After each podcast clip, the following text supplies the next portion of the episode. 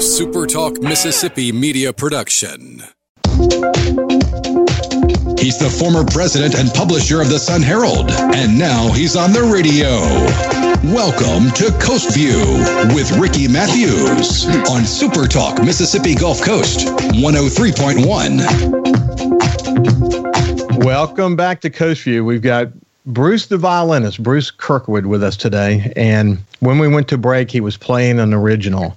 And during the break, I said to him that I'm going to call him Bruce, Bruce the Modest, because he just got finished telling me that he doesn't write too much. And then he went and played a beautiful, very beautiful song that he wrote. So, uh, where did the inspiration for for that song come from, Bruce? Well, the inspiration for that song, which is called "Smooth Sailing," um, it came from really everything that's going on. Um, and going into this pandemic, I used my platform on Facebook and just in the community to really encourage people to, in spite of everything that's going on, um, even in light of everything going on, we can still have a positive outlook on life and we can choose or choose not to feel certain things um, or label things a certain way. And I said one thing, and that was that even in the midst of everything that's going on in our world, there's a lot of strain, there's stress, um, there's a lot of pain, there's a lot of heartache and different things like that. Although the world is hurting, although the world is experiencing so many of these things, we don't necessarily have to personally, our personal world, experience all of these different things. Um, and and I, to an extent, we can smooth sail. We can smoothly sail um, through these experiences by maneuvering in healthy ways and feeling uh, feelings only to the extent to which is healthy and choosing to accept certain things and in light of everything else that's going on, our personal worlds can can look like smooth sailing.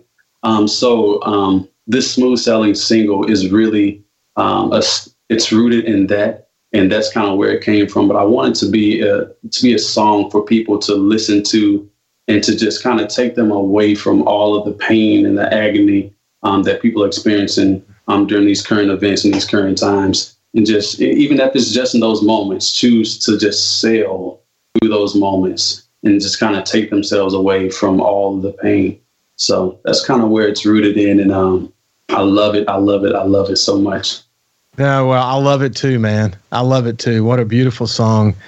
Yeah, I think it's not going to be smooth sailing, but you're right. I mean, people need to find those moments in their lives where they feel a sense of happiness and calmness and can be in the mm-hmm. quietness of their own thoughts and realize that that we do live in a man the world i mean even before the most recent recent issues with george floyd that we lived in a in a place with the covid situation and other challenges that we face where um, you know, there, there were a lot of opportunities to be stressed. That there's no question about that. Right.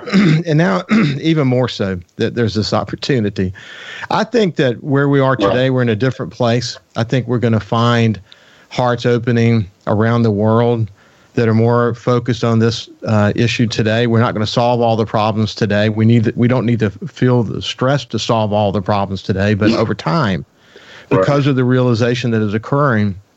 Um, you know, I think we're going to make significant progress uh, in humanity. I believe, and you know, listening to that beautiful song, it's just it gives you a sense of peace that that we might be able to to find that place. You know, um, I hope that you mm-hmm. think that way too. I know you do. Definitely, definitely. So, let's uh let's go we're, we're, gonna we'll come back to some of the the situation the current events uh, toward the end of the show just to get a couple of thoughts from you. But you've you've performed at mm-hmm. houston rockets. You've performed the archdiocese of new york the mayo clinic that i mentioned earlier the essence festival. Um yeah you've you've actually gone you've got you've been around for a young guy. So um Yes, sir. What is it? The opportunities people just keep you know discovering you, and opportunities become available to you. Tell me about that.